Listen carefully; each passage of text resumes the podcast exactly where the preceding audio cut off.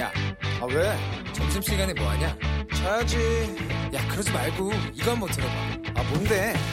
지금 당장 라디오를 켜봐 나른한 오후 깨울 시사 토크쇼 모두가 즐길 수 있고 함께하는 시간 유쾌하고도 신나는 시사 토크쇼 오태훈의 시사본부.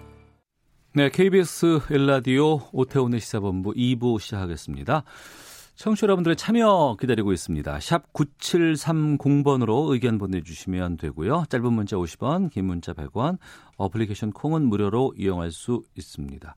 자, 그리고 뭐, 어, KBS 콩 홈페이지 팟캐스트를 통해서 다시 들으실 수 있고요. 유튜브에서 KBS 일라디오 혹은 시사본부 검색하시면 유튜브 영상으로도 만나실 수 있습니다. 매주 수요일 2부에는 전문성과 현장성 살아있는 고품격 high quality 범죄 수사 토크를 지향하는 시간 아는 경찰이 있습니다. 오늘도 두 분과 함께하겠습니다. 먼저 김은배 전 서울경찰청 국제범죄수사팀장 나오셨습니다. 어서 오세요. 안녕하십니까. 예, 그리고 배상훈 전 서울경찰청 범죄심리분석관도 자리하셨습니다. 안녕하십니까? 안녕하세요. 예. 국내에서 신종 코로나 바이러스 네 번째 확진 환자가 발생한 상황입니다. 지금 중요한 것은 이제 어, 이 네 번째 확진 환자까지는 다 중국에서 있다가 들어오신 분들, 뭐 우한을 거쳐서 들어오신 분들인데 이게 그렇지 않은 지역 내 2차 감염 여기까지는 안 갔으면 좋겠다 싶기도 하고 그 전에 막았으면 좋겠다는 생각이 있습니다. 이 2차 감염에 대한 우려가 커지고 있는 상황에서 감염병 위기 경보를 정부가 주의해서 경계로 격상하고 우한 입국자에 대한 전수 조사를 실시한다고 발표를 했습니다. 이런 국가 감염병 위기 경보 같은 것 발령되면 경찰들도 상당히 많이 긴장하고 바쁘지 않을까 싶은데요. 어떻습니까? 그렇습니다. 지금 이제 우한 폐렴, 즉 코로나 바이러스라고 하는데 여기에 이제 경계로 격상이 됐습니다. 그러다 네. 보면은 이제 그 보건사회부에서 아마 이제 중앙본부를 만들어 가지고 경찰청, 그때 국방부, 그다음 음. 각 지자체 인원을 동원한다고 그래요. 지금 네. 언론 보도상은 한 250명을 동원해 가지고 검역할 때에 음. 거기 협조를 요청하는 것 같아요. 네. 그렇다고 한다면 경찰력도 당연히 동원이 되기 때문에 어. 아무래도 이런 비상 상태가 되면 경찰이 본연의 업무, 범죄 예방 검거도 중요하지만은 예. 이런 전염병 예방에 대해서도 투입되기 때문에 아무래도 경찰은 바빠지는 건 사실이죠. 어. 전염병 예방 관리에 대한 법률에 따르면은 예.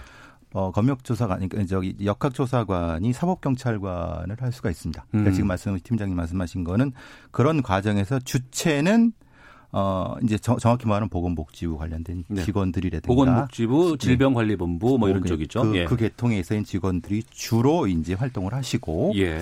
국가경찰은 이제 일반 경비 업무가 중심이 되는 거고요. 어. 예. 우리가 메르스 사태 때 보시는 것처럼 어떤 병원에 병원이 어떤 뭐 이렇게 격리돼 있는 상태에서 주변 경계라든가 이런 형태를 하- 하거나 아니면은 음.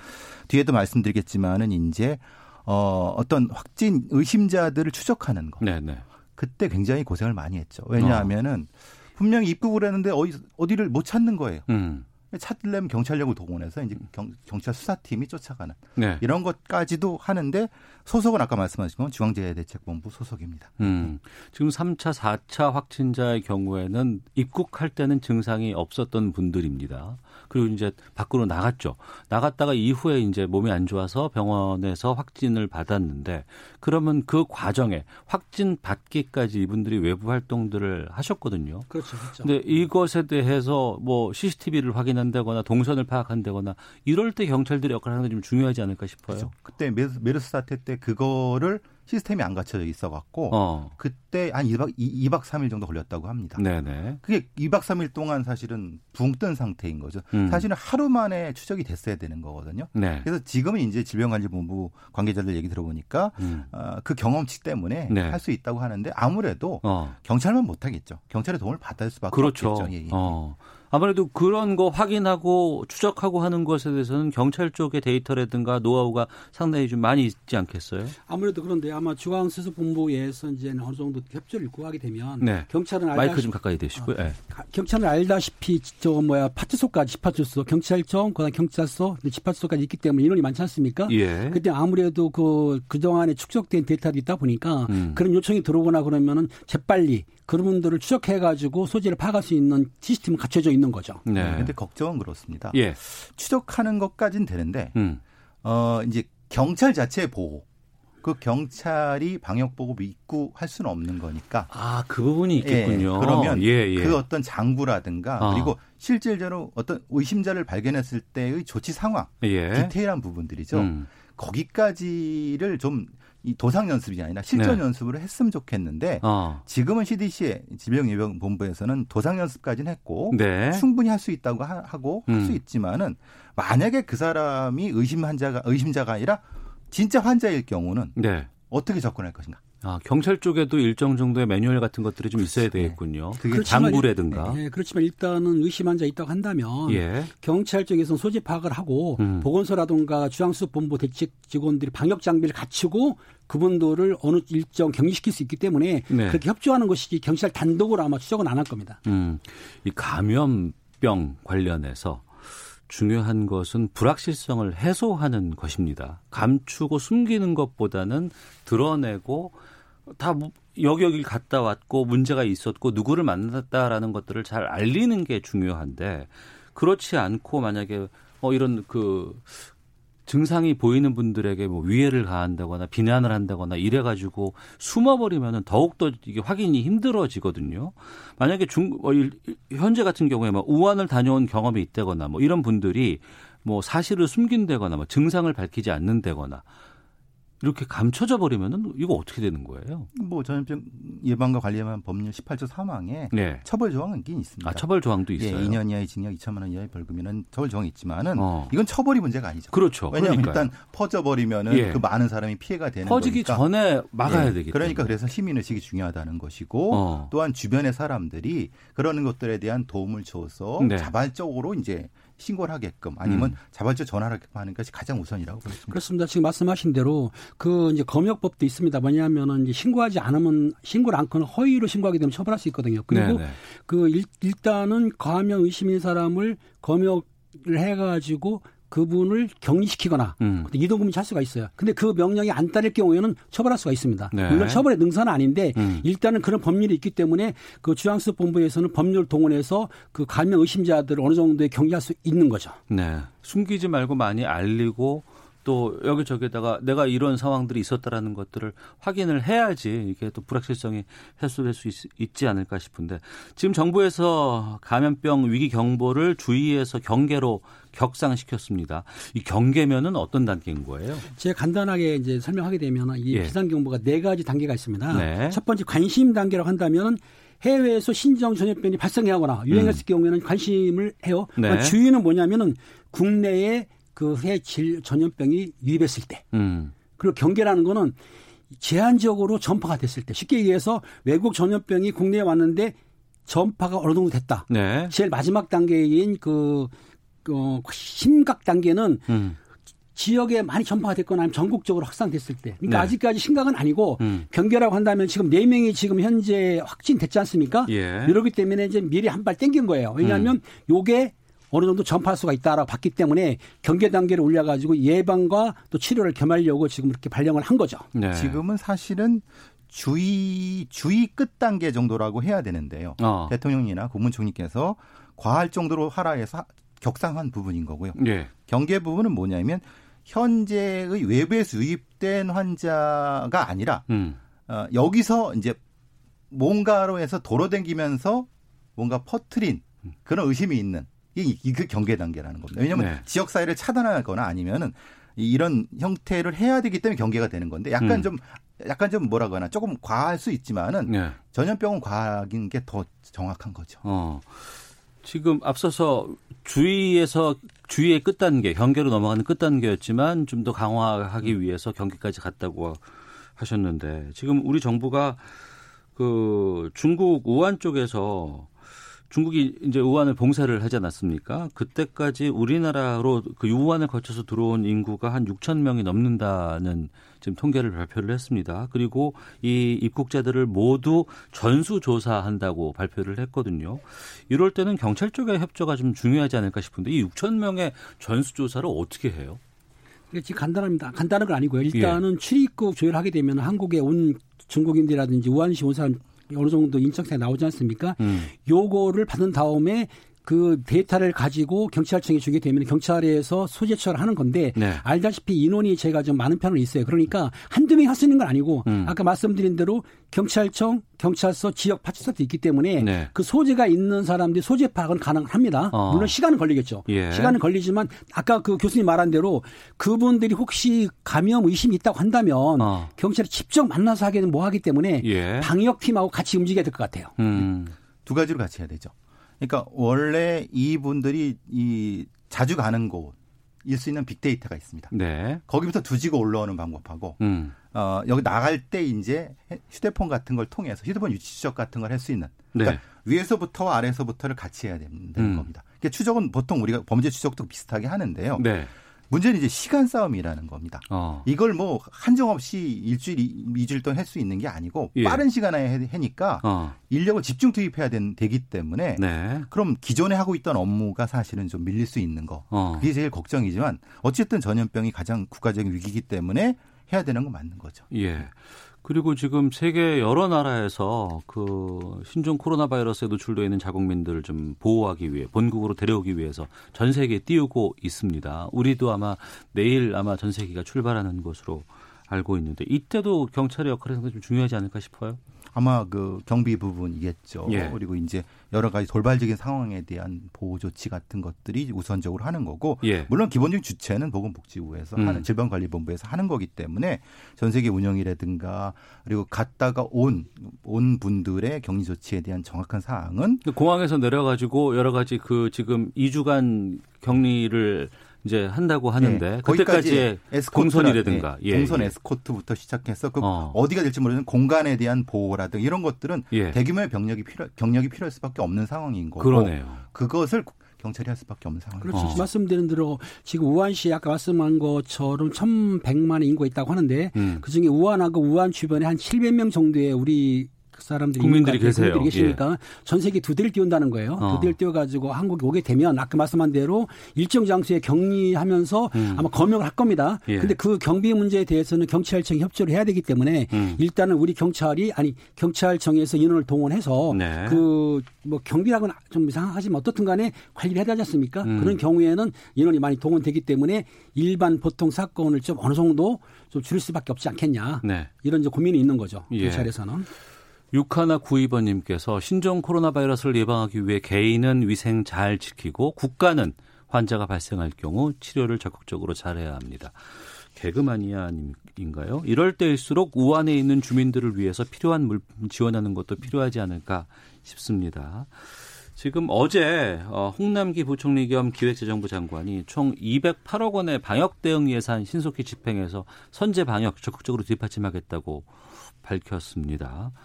어, 이런 예산들은 구체적으로 어디에 쓰이는지도 좀 궁금하기도 하고 또 두 분께서 현장 좀 전문가들의 입장에서 보시기에 어떤 부분들에 좀 집중하고 필요해야 된다고 보시는지 좀 말씀해 주세요. 음, 아무래도 이제 여기서 쓰여질 예산이라고 하는 것은 방역 키트 같은 거겠죠. 네. 그 바이러스 키트 같은 그런 쪽인 텐데 저희와 관련된 경찰과 관련된 부분에서는 아까 말씀드린 것처럼 기본적으로 동요가 없게 하는 부분에서 쓰이는 부분들이겠죠. 음. 동선 확인이라든가 그리고 추적하는 데도 분명히 비용이 들 수 있는 거고 여러 가지 면에서 또 다른 어떤 어, 휴대폰 추적 같은 건 이제 경찰 자체의 부분을 하겠지만은 네. 그 외에 관련된 부분도 적, 지 않게 드는 예산들이 여기에 쓰여질 거라고 보여집니다. 음.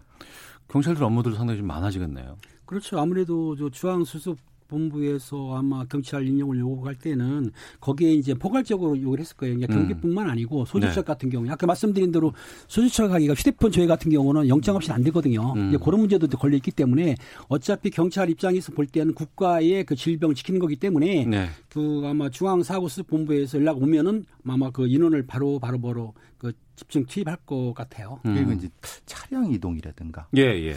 그런 부분을 때 이걸 그냥 일반 일반 기사님들을 이용할 수는 없지 않습니까? 그렇죠. 그러면 네. 아무래도 이제 아무래도 경찰 인력이라든가 음. 필요할 것 같다는 생각이 들거든요. 그런 네. 부분들. 그러니까 우리가 생각하지 못한 부분에서 구멍이 날 수 있다, 있다는 음. 겁니다. 그것을 경찰은 이런 걸 많이 해봤어요. 요인 예, 예. 경우도 많이 해봤기 때문에 음. 그런 부분에서 이제 도움이 될 수 있는 부분이 있는 거죠. 음, 알겠습니다.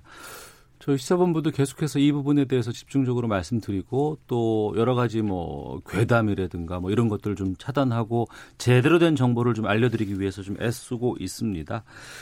계속해서 또 알려드리고 있습니다. 그럼에도 한 번 더 확인하죠. 의심 증상 나타나면 어, 전화 1339번이나 어, 보건소로 연락을 해야 된다고 저희들이 얘기를 하고 있거든요. 이동하시 마시라는 겁니다. 그러니까 행동 요령을 좀 알려주세요. 네. 다시 한번. 그러니까 증상이 나타났다. 네. 발열이라든가 아니면은 중국을 다녀왔는데 음. 발열이라든가 기침이 나타났다. 그러면은 이동하지 마시라는 겁니다. 네. 왜냐하면 이동하게 되면은 그것을 퍼뜨릴 수 있기 때문에 음. 자가 격리라고 하는 거죠. 네. 집에 있는 상태에서 가족하고도 얘기를 한 다음에 바로 신고를 하시라는 거죠. 음. 1339가 지금 어 어제까지는 조금 약간 이상이 있었다고 하는데 오늘부터는 좀 좀 원활해진다고 얘기를 인원도 하거든요. 더 많이 늘렸다고 예, 하거든요. 늘렸다고 하니까 먼저 예. 전화를 해서 어. 자세한 안내 조치를 받고 예. 만약에 거기가 불통이라고 하면 119에 신고를 해갖고 어. 거기 전문적인 것도 도움을 받을 수 있으니까 예. 절대 거기서 움직이지 마시라는 음. 거죠. 음, 중국을 다녀온 이후에 여러 가지 네. 열이 난다거나 뭐 이런 증세가 있을 경우에는요. 알겠습니다. 자, 한은경찰 배상훈 전 서울경찰청 범죄심리분석관 김은배 전 서울경찰청 국제범죄수사팀장과 함께 하고 있는데요. 다음 주제로 좀 가보겠습니다. 중학생들이 후배를 집단으로 폭행하는 영상이 또 올라왔습니다. 이 경남 김해에서 벌어진 일인데 때린 학생들이 영상을 찍고 서로 돌려봤다고 하거든요. 당시 상황 좀 어떤 거예요? 음. 어, 이 상황은 김해에서 벌어진 상황인데요. 어, 이게 사실 그 화면에 나타나는 거는 15살짜리 여중생 두 명이 네. 예, 피해 학생한테 상당한 형태의 폭력을 행사하는 것을 이 찍혀진 영상인 건데요. 음. 근데 그것을 다른 남학생이 보고 있는 상황과 연결되는 겁니다. 그래요? 예. 그러니까 말하자면은 이걸 단순히 그 어떤 때린 것만이 된 것이 아니라 예.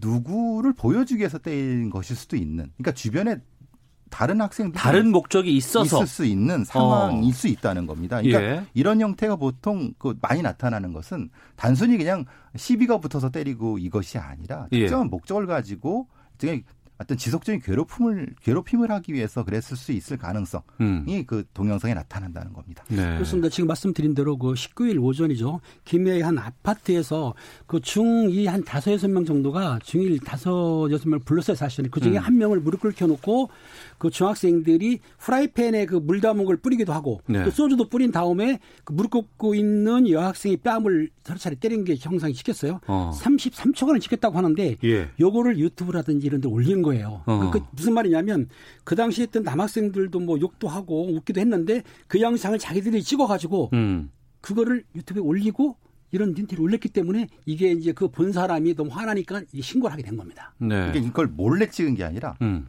대놓고 찍은 거. 그렇죠. 겁니다. 그럼 일부러 누군가에게 보여주거나 아니면 자기들이 또 돌려보기 위해서 찍은 거였다. 또한 그렇죠. 이런 형태는 자기 과시형일 수도 있는 거죠. 예. 예를 들면 이런 경우는 그 보통 이런 영역 싸움이라는 걸 하는 경우가 많거든요. 음. 그러니까 우리 영역에서는 이런 형태의 폭력으로 여기를 지배하고 있다라고 하는 형태.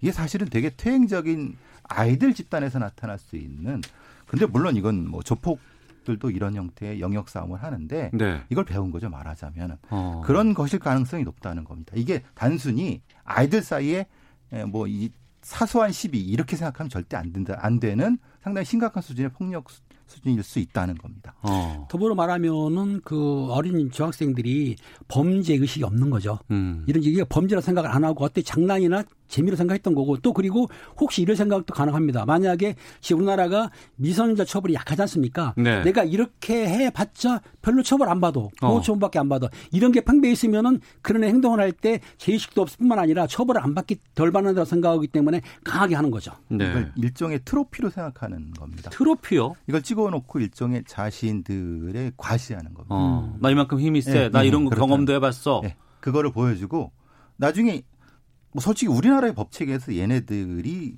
1년, 2년 이상의 어떤 보호 처분이 되지 않거든요. 음. 저희가 촉법 소년 관련해서는 좀 나이를 좀 더 낮춰야 된다라든가 여러 가지 것들을 좀 다뤄본 경험이 있는데 이 부분도 지금 계속 연관이 되는 것 같습니다. 어, 뉴스 듣고 교통 정보까지 확인하고 나서 이제 신종 코로나 바이러스 예방 방법까지 알려드리고 와서 이 부분 좀 구체적으로 다뤄보도록 하겠습니다. 박능호 보건복지부 장관이 우한시의 교민과 유학생을 위해 전세기를 투입하면서 우한폐렴 유증상자도 함께 데려오겠다는 방침을 밝혔습니다. 유증상자 이송 계획은 중국 당국의 동의가 필요해 협의 중인 것으로 전해졌습니다. 강경화 외교부 장관은 어제 저녁 왕이 중국 외교부장과 통화하고 신종 코로나 바이러스와 관련해 우리 국민의 귀국 지원 등 협력을 당부하고 방역 물자 지원 등에 대해 논의했습니다. 국내에서 신종 코로나 바이러스 네 번째 확진 환자가 나온 뒤 이틀이 지난 지금까지 또 다른 확진자는 발생하지 않았습니다. 질병관리본부는 조사 대상 유증상자가 다수 신고돼 집계 중이라고 밝혔습니다. 더불어민주당은 오늘 4.15 총선 3호 핵심 공약으로 청년 신혼 맞춤형 도시 조성 등을 통해 주택 10만 호를 공급한다는 계획을 제시했습니다. 자유한국당 황교안 대표가 불출마를 선언한 김영우 유민봉 의원과 어제 차례로 회동하고 일부 의원들이 위성정당인 미래한국당으로 당적을 옮길 필요성이 있다고 말한 것으로 확인됐습니다. 주한미군 사령부는 방위비 분담금 협정이 타결되지 않아 한국인 근로자들에게 4월 1일부로 잠정적 무급휴직이 시행될 수 있다는 내용을 오늘 사전 통보했습니다. 지금까지 헤드라인 뉴스 정원나였습니다. 이어서 기상청의 윤지수 씨 연결합니다. 네, 미세먼지와 날씨 정보입니다. 어제에 이어 오늘도 공기가 깨끗한 편입니다. 지금 미세먼지 상황을 보면 광주 지역만 초미세먼지, 미세먼지 모두 보통 단계, 나머지 전국 대부분 지역은 미세먼지는 물론 초미세먼지까지 좋은 단계를 보이고 있습니다. 깨끗한 대기질을 보이고 있지만 내일은 이 미세먼지 농도가 조금씩 증가하면서 대부분은 보통 단계가 예상되고요. 내일 충청남도와 전라북도 지역은 농도가 더 치솟아 나쁨 단계를 보이고 있, 보일 것으로 보입니다. 하지만 동풍 영향을 받는 강원 영동 지방, 영남권은 계속해서 좋은 단계 이어가겠습니다.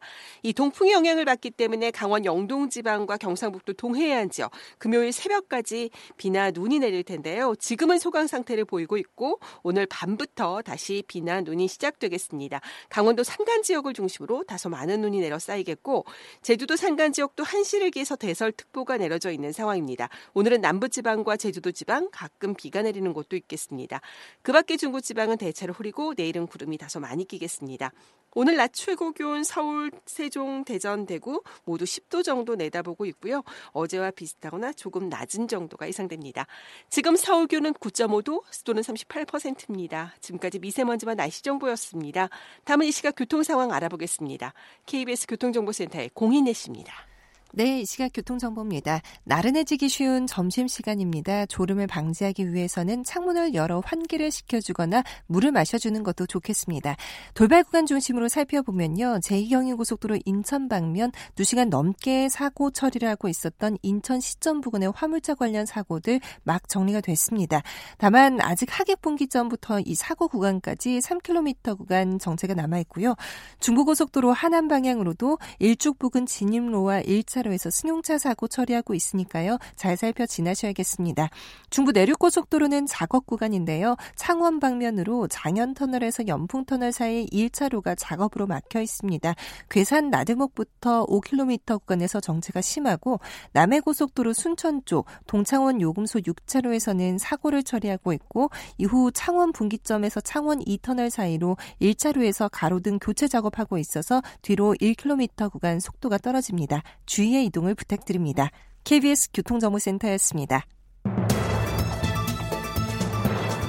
신종 코로나 바이러스 감염증이 중국에서 급격히 확산되고 있고 국내에도 확진 환자가 발생했습니다.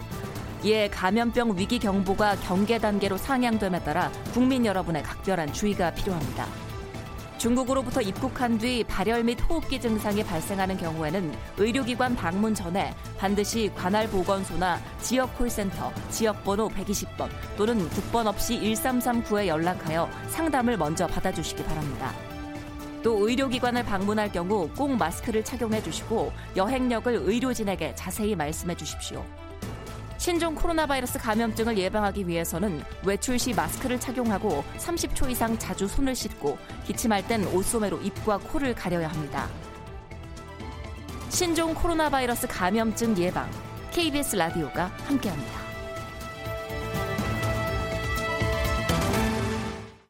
네, 아는 경찰 함께하고 있습니다. 저희 방송은 오태훈의 시사본부고요. 배상훈 전 서울경찰청 범죄심리분석관, 김은배 전 서울경찰청 국제범죄수사팀장과 함께하고 있습니다. 앞서서 다뤘던 내용들 다시 한번 정리해드리겠습니다. 여중생들이 후배를 집단으로 폭행하는 영상이 온라인에 퍼지면서 경찰이 수사에 나섰고 어, 때린 학생들이 서로 돌려봤다고 합니다. 이 영상을. 폭행은 2시간가량 이어졌고 또 직접 촬영하고 공유까지 했다고 하는데 이 때문에 청와대 국민청원 게시판에 가해자 처벌을 요구하는 국민청원까지 올라온 상황입니다. 이게 어떻게 처벌이 될 수 있을지 또 폭행에 직접 가담하지 않거나 그럼에도 불구하고 영상을 촬영하고 공유한 것 이건 어떻게 뭐 처벌이 돼야 되는 건지. 그 폭행에 직접적으로 가담한 사람은 폭력행위 등 처벌이 하는 법률 위반을 해서 폭행이나 상해를 처벌할 수도 있고 네. 만약에 촬영한 그 학생들이 교사했다 시켰다 그러면 같이 공범으로 처벌할 수 있어요. 예. 그런데 그렇지 않고 단지 촬영만 했다 한다면 음. 생각해 볼 것이 명예훼손죄로는 가능은 합니다. 물론 네. 명예훼손죄가 반의사 불벌죄예요. 하지만 그건 가능은 한데 제 생각에는 같은 공간에 있었고 음. 사진을 찍고 같이 했다 그러면 아마 그 남학생들이 교사도 하지 않았을 까 싶은 생각이 드네요. 네. 네. 지금 근데 이제 문제는 이게 실제로 우리 사법 현실에서 판사님들이 예. 이거를 이제 소년 사건, 형사 사건이 아니라 소년 사건을 돌릴지 소년 사건을 돌린다고 하면 그럼 보호 처분이 되는 거거든요. 네. 형사 처벌이 안 받는. 음. 그러면 이제 만약에 형사 처벌을 받는다 하더라도 네. 그 형량이 미미하고 음. 그 형량을 높이자는 것이 아니라 네. 형량이 미미하다는 건 뭐냐면 이 아이들이 그 그걸 통해서 깨닫는 게 없다는 겁니다.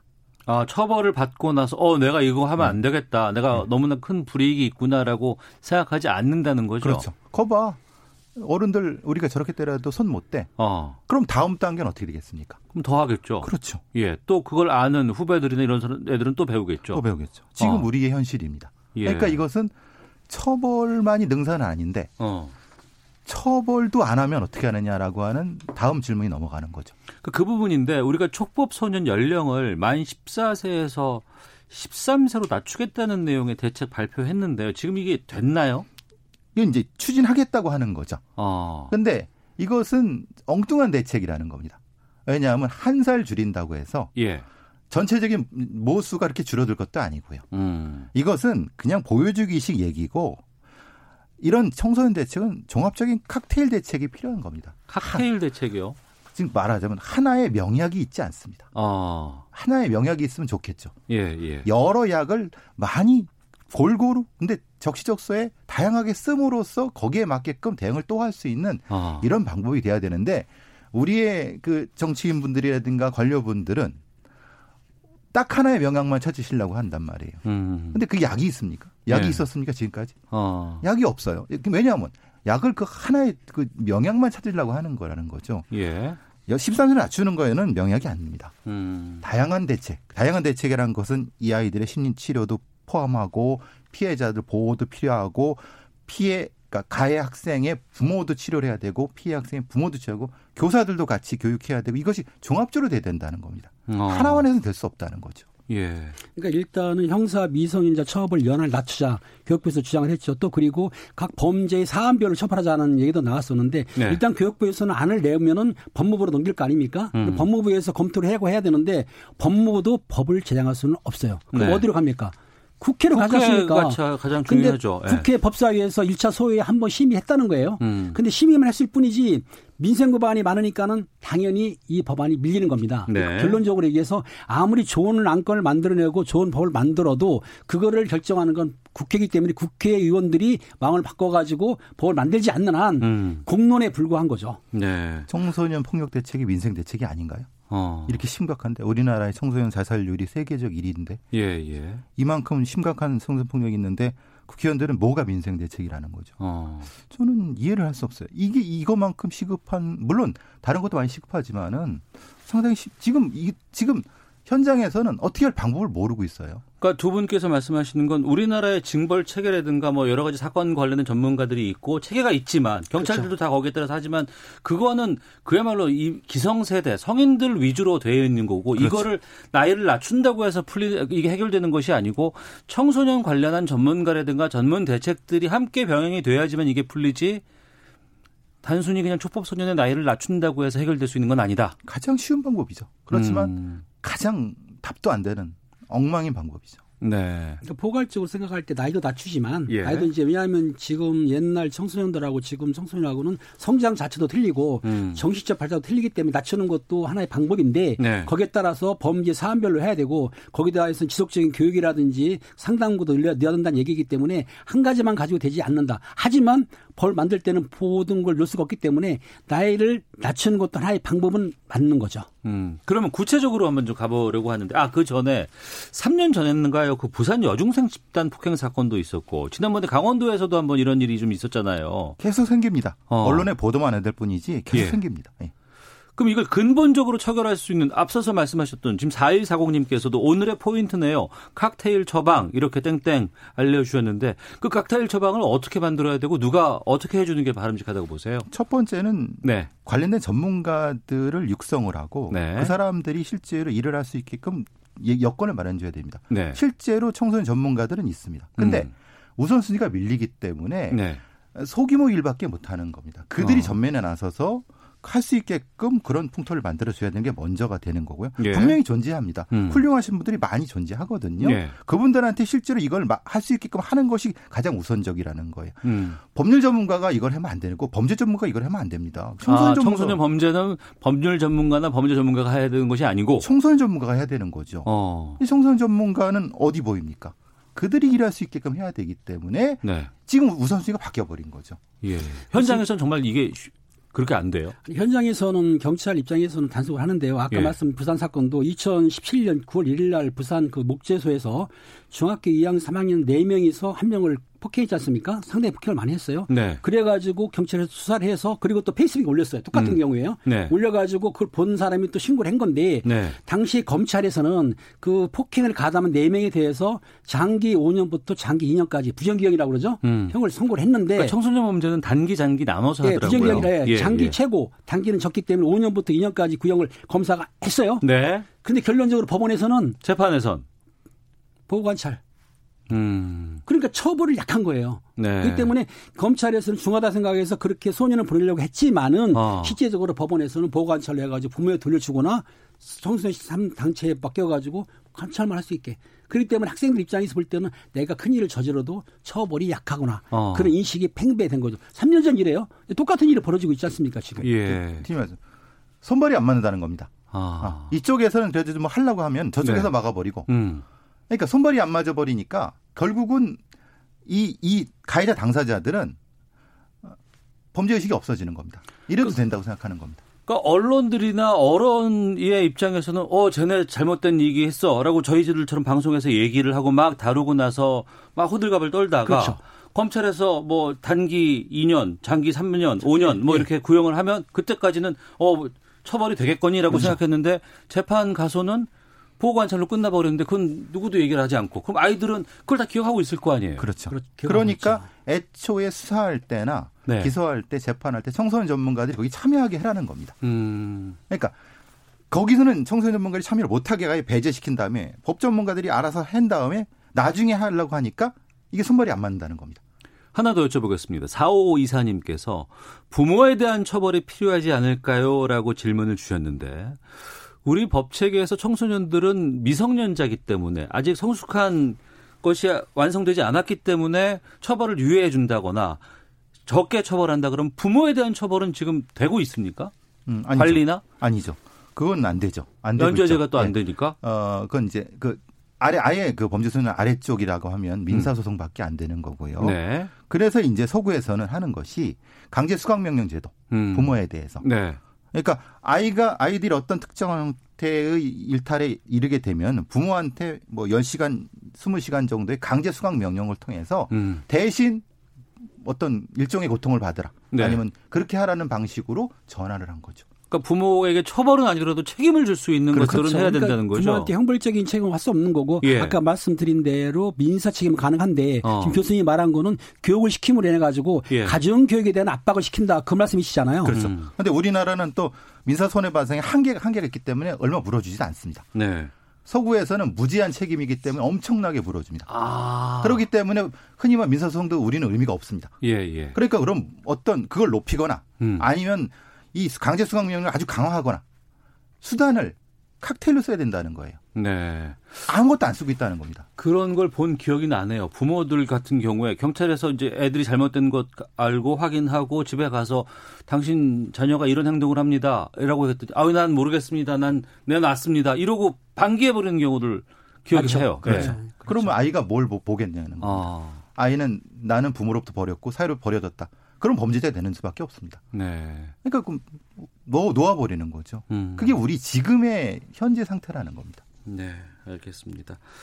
자, 경남 김해에서 발생한 어, 여중생 폭행 가해자 입건 소식 어, 전하면서 좀 여러 가지를 좀 짚어봤습니다만 이게 계속 반복되는 거를 빨리 끊어야 되지 않을까 생각이 좀 들어서 말씀을 좀 나눴네요. 자, 아는 경찰 배상훈 전 서울경찰청 범죄심리분석관 김은배 전 서울경찰청 국제범죄수사팀장과 함께했습니다. 칵테일 처방 꼭 좀 저희가 좀 해보도록 하겠습니다. 두 분 말씀 고맙습니다. 감사합니다. 감사합니다.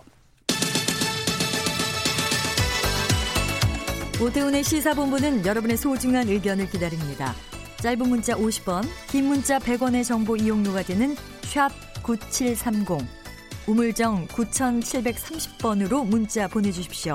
KBS 라디오 앱 콩은 무료입니다. KBS 라디오 오태훈의 시사본부.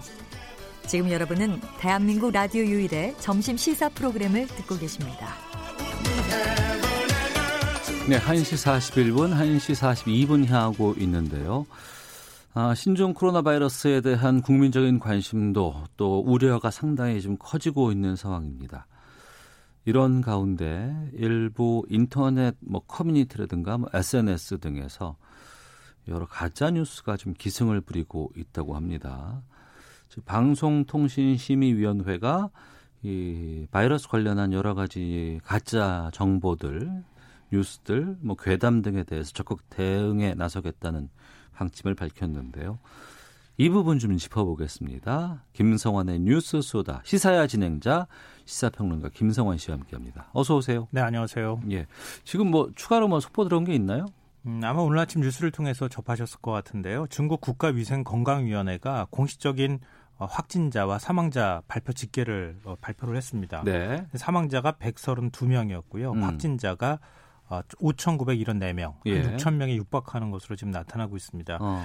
근데 이게 이제 숫자가 좀 중요한데요. 예. 사망자는 지난 이제 사스 때보다 어, 아직까지는 중국 내 사망자 숫자는 지난 사스 때는 한 340여 명이었으니까 네. 한 200명 정도가 좀 적은 편이라고 할 수 있는데요. 음. 확진자 수가 어, 당시에 사스 때 5,300여 명이었거든요. 네네. 네. 근데 지금 6천 명이 육박한다고 제가 말씀드렸잖아요. 네. 그러니까 확진자 수는 사스 때를 추월했다 이렇게 보시면 될 것 같습니다. 음. 그리고 WHO는 무증상자도 전파 가능성이 있다 이렇게 지금 밝혔거든요. 네네. 그 동안에는 증상이 있는 확진자의 경우에만 음. 어, 옆에 이제 전염을 시킬 수 있다 이렇게 얘기를 했는데 증상이 나타나지 않은 경우에도 전파 가능성이 있다 바이러스를 이제 그런 입장을 밝혔습니다. 어, 뭐 계속 속보가 들어오고 있는 상황이니까요. 음, 근데 또 사실은 공포라고 하는 게 계속 확산이 된다고는 얘기는 하고 있지만 중국 정부가 사실은 지금 굉장히 강력하게 이 바이러스 확산을 방지하고 있는 상황이긴 하거든요. 음. 어, 거의 뭐 외국 관광객이든 뭐 어, 국내인이든 할 것 없이 어디 다른 지역에서 온 사람이 머물고 있다 그러면 호텔에 와서 공안이 직접 그 사람을 확인하는 그런 과정이 있다고 하고요. 예. 거의 뭐 움직이지도 못하게 할 정도로 지금 강력하게 대책을 만들고 있는 상황이어서 중국 당국에서는 앞으로 한 7일에서 10일 정도가 고비가 될 것이다. 음. 이렇게 지금 얘기를 하고 있습니다. 네. 그런데 최근에 뭐 여러 가지 사실 확인과 좀 동떨어진 부분들. 저희 시사본부에서도 이 사실 확인을 상당히 좀 여러분들께 제대로 좀 해드리려고 좀 노력하고 네. 있는 상황인데 괴담 수준의 소문들이 상당히 좀 확산되는 상황이라고 들었어요. 아, 이거 어디까지 제가 설명을 드려야 될지 모르겠는데요. 네. 가장 대표적인 게 수원의 한 고등학교에서 다섯 번째 확진자가 나왔다. 이 음. 얘기였어요. 일부 인터넷 맘카페하고 SNS를 타고 이 소문이 번지기 시작했는데요. 네.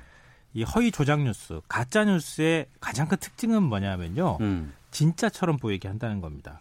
이게 그 대표적인 사례인 것 같아요. 제가 볼 때. 예. 한 지상, 지상파 방송이 진짜 속보로 보도한 것처럼 화면을 만들어서 아, 어, 지상파 방송 화면에다가 조작했어요? 네. 자막에 이렇게 딱 다섯 번째 확진자가 나온 것처럼. 그러면 그 조작된 화면을 본 사람들은 이건 사실이잖아요. 네, 그렇게 믿을 수 있다는 어. 거죠. 이게 이제 허위 조작 뉴스에 해당이 되는 거. 가짜 뉴스는 굉장히 좀 포괄적인 개념이고요. 네. 허위 조작 뉴스에 해당이 되는 것 같아요. 그 내용이 어떤 거였어요? 그러니까 보충 수업 도중에 쓰러진 학생을 인근 병원으로 데려가서 검사를 받았는데 음. 1차 검사에서 양성 반응이 나와서 격리 중이다. 뭐 이런 내용이에요. 근데 이 화면과 이 내용을 접한 학부모들이 얼마나 긴장하겠어요? 그럼요. 이게 아주 급속도로 요즘 뭐 SNS를 통해서 뭐 우리나라 온 국민이 아는데 뭐 몇 시간밖에 안 걸린다고 할 정도로 전파 예. 속도가 엄청나게 빠르잖아요. 어. 이런 소식이 한번 번지기 시작하면 특히 네. 화면 캡처 같은 게 된 것처럼 해서 번지면 음. 굉장히 우려가 높아질 수 있기 때문에 네. 어, 이런 소식들은 우리가 좀 경계해야 할 필요가 있다고 보고요. 또 네 번째 확진자가 종로구 소재한 대기업 직원이라는 소문이 메신저를 타고 돌기 시작했거든요. 네. 그 기업이 본사 건물 전체를 방역하고 있다. 음. 이런 소식까지 공유가 되다 보니까 네. 그 회사 직원들조차 깜빡 속았다 그래요. 아, 확진자가 어느 기업에 다니고 있던 사람이었고 네, 종로에 그 본사가 있고 본사에서도 지금 회사 건물 전체를 방역 작업하고 있다. 예. 어, 이거는 믿을 만한 소식 같은데요. 근데 확인 결과 네 번째가 아니라 두 번째 확진자가 그 회사 소속인 것은 맞았고요. 예. 어, 우한에서 근무하다가 귀국을 했는데 음. 본사 사옥에는 또 한 번도 방문한 적이 없다고 합니다. 네. 그러니까 슬쩍 진짜 뉴스하고 가짜 뉴스를 살짝 섞어버리니까 음. 그 회사 직원들조차 아 우리 회사 직원이 확진자가 있다고 하던데 네. 이런 것을 아는 사람들조차 깜빡 속아 넘어갈 수 있다는 거죠. 음. 이 외에도 세 번째 확진자가 경기도 일산과 강남의 성형외과 건물을 다녀왔다. 네. 이런 동선이 공개됐잖아요. 예. 이건 아마 많은 분들이 음. 아실 텐데요. 한 맘카페에 고양시 우한 확진자가 쇼핑몰에서 쓰러졌다. 이런 글이 번지기 시작합니다. 네. 이 사람이 경기도 일산 고향 음. 쪽에 다녀왔다는 동선이 공개가 된 거거든요. 네, 네, 네. 그러니까 그 쇼핑몰에서 쓰러졌다 이렇게 된 거예요. 어. 쇼핑몰 이름까지 다 공개가 됐어요. 예, 예. 그래서 저도 시... 이거 뉴스를 지인을 통해서 접했었습니다. 그러니까 속우 네. 속으셨어요 처음에? 아니요, 이건 글쎄 이거 맞아? 저는 출처가 어디야라고 먼저 확인을 하거든요. 음. 그러니까 실시간 검색어에 쇼핑몰 이름이 검색이 되고 명칭이 음. 공, 검색이 돼서 막 검색어 상위에 막 올라가기도 했는데요. 사실과 다른 내용이었어요. 네. 뭐 쇼핑몰에서 쓰러진 건 말도 안 되고요. 고양시가 이건 가짜 뉴스다. 유언비어 유포행위에 대해서 엄, 엄격하게 우리가 법적 대응하겠다. 이렇게 얘기를 한 뒤에야 소문이 사그라졌습니다. 음. 그리고 서울 건대 입구역에서 중국 남성이 쓰러졌다. 네. 우한 폐렴 확진자였다. 이러면서 이것도 사진까지 돌았거든요. 근데 진짜 실제로 쓰러진 모습이 나왔어요. 알고 있습니다. 근데 예. 사진 속 남성은 중국인은 맞지만 아파서 쓰러진 게 아니라 술에 취해서 쓰러져 있었던 것이다라는 사실이 나중에 확인되기도 했습니다. 네. 청취자 최종옥님, 허위 조작 뉴스를 제작 배포하는 행위 강력하게 처벌해야 합니다라고 말씀하셨는데 이런 걸 누가 돌리나 궁금하게. 이거 그냥 단순히 받아서 넘기는 것도 아니고 가공을 한 거잖아요. 그렇죠. 이거. 이런 경우에는 나중에 아마 법적 처벌을 받을 경우에도 예. 이렇게 말씀드리면 좀 그렇지만 괘씸죄가 적용될 수 있어요. 어. 그러니까 의도성이 들어가는 거거든요. 예, 그러니까 예. 조작을 한 행위가 있잖아요. 예. 단순히 제가 유포하거나 전달을 한 행위가 아니기 때문에 훨씬 더 처벌이 강해질 수 있다. 음. 근데 이걸 받는 분들 올린 사람 문제도 따로 있겠지만 네. 그걸 올려진 거를 커뮤니티는 여러 사람들이 공유를 하는 공간이기 때문에 네. 보고 나서 이거 얼마나 놀래겠어요. 이럴 때는 정말 기성 언론, legacy media라는 곳의 역할이 중요하지 않겠습니까? KBS를 보시면 됩니다. 어. KBS가 재난방송 주관사잖아요. 재난 방송을 예, 하잖아요. 예, KBS가. 예, 아니 그 제가 KBS에서 지금 방송하기 때문에 말씀드리는 게 아니고요. 음. 이럴 때는 정부 컨트롤 타워도 신뢰해야 되고 네. 정부의 방역 대책을 일단 신뢰하는 게 굉장히 중요하고요. 이런 음. 상황에서는 그리고 가장 신뢰할 수 있는 언론 그리고 가장 신중하고 가장 신속하게 속보를 전달하는 언론을 일단 중심 축에 놓고 예, 예. 그리고 난 다음에 뉴스를 이렇게 어. 옆에다 붙이듯이 소비를 하셔야지 예. 다른 뉴스를 먼저 중심에 놓으시면은 음. 이런 소식에 깜빡 속아 넘어가실 가능성이 굉장히 높다고 말씀드리고 싶습니다. 네. 그리고 같은 맥락의 뉴스를 봐도 또 최근에는 이렇게 아무래도 인터넷으로 이제 뉴스를 많이 접하는 경우가 많은데 댓글을 상당히 좀 이렇게 믿는 경향들이 좀 많은 것 같아요. 네, 맞아요. 어. 댓글을 통해서 사실은 황, 허황된 소식들이 많이 돌고 있는데 네.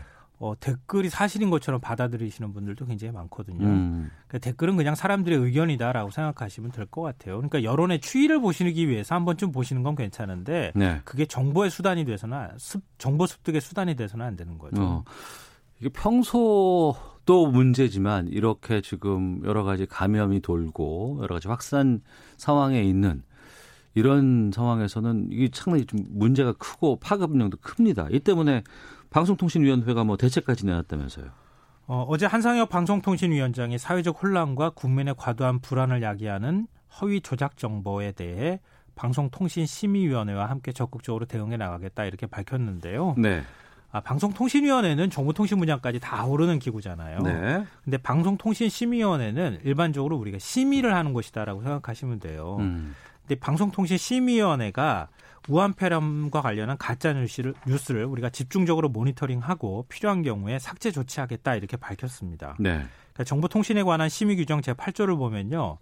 선량한 풍속, 기타 사회질서 위반 등이라고 하는 단서가 붙어 있는데요. 음. 그러니까 사회적 혼란을 현저히 야기할 우려가 있는 경우에는 어, 시정 요구, 삭제 조치를 할 수 있다 이렇게 돼 있습니다. 그거를 그 조항을 활용해서 네. 가짜 뉴스를 확인하면은 정보 삭제 조치를 하겠다. 음. 그리고 포털 기업에도 거짓 정보를 담은 유사 게시물이 확산하지 않도록 네. 자율 방지 활동을 강화해 달라 이렇게 주문을 했습니다. 어. 그러니까 포털 측에서도 어 이거는 말도 안 되는 뉴스인데 막 지금 퍼지고 있다 그러면은 그 음. 그 게시물을 그냥 내려버리거나 삭제 네. 조치를 한다는 거죠. 어. 지금 저희 시사본부에서도 이 신종 코로나 바이러스 관련된 뉴스를 계속해서 지금 집중적으로 알려드리고 있습니다. 네. 그리고 이제 여러 사이트라든가 포털에서도 이제 관련된 뉴스들이 지금 많이 나오고 있고 특히 유튜브라든가 이제 여러 가지 커뮤니티에서도 이 신종 코로나 바이러스 관련된 뉴스를 검색하는 양이 많아졌어요. 네. 클릭하는 양도 많아지고 그러다 보니까 어 이게 또 자기의 수익으로 연결된다거나 뭐 음. 뭐 이런 분들이 좀 가짜 뉴스는 아닌 것 같은데 저는 좀 다 확인을 해보면 어 근데 이게 팩트가 맞는가 논란이 아직 남아 있는 상황인데 이건 아직 확인이 된지 않은데라는 것들을 더욱더 자극적으로 좀 이렇게 퍼뜨리는 곳들이 꽤 보이더라고요. 네, 저는 그 말씀을 좀 드리고 싶은데요. 지금 이 방송 들으시는 청취자분들도 그렇지만 뉴스를 좀 꼼꼼히 보셔야 돼요. 그렇습니다. 예. 그러니까 이건 기존 미디어도 마찬가지입니다. 네. 어, 모 신문이 보도한 뭐 인터넷판에 올려놓은 기사를 제가 보니까요. 예를 들면은 어, 마스크를 착용하거나 손 세정제를 써도 별로 효과가 없다. 음. 이렇게 받아들여질 수 있는 제목을 달았어요.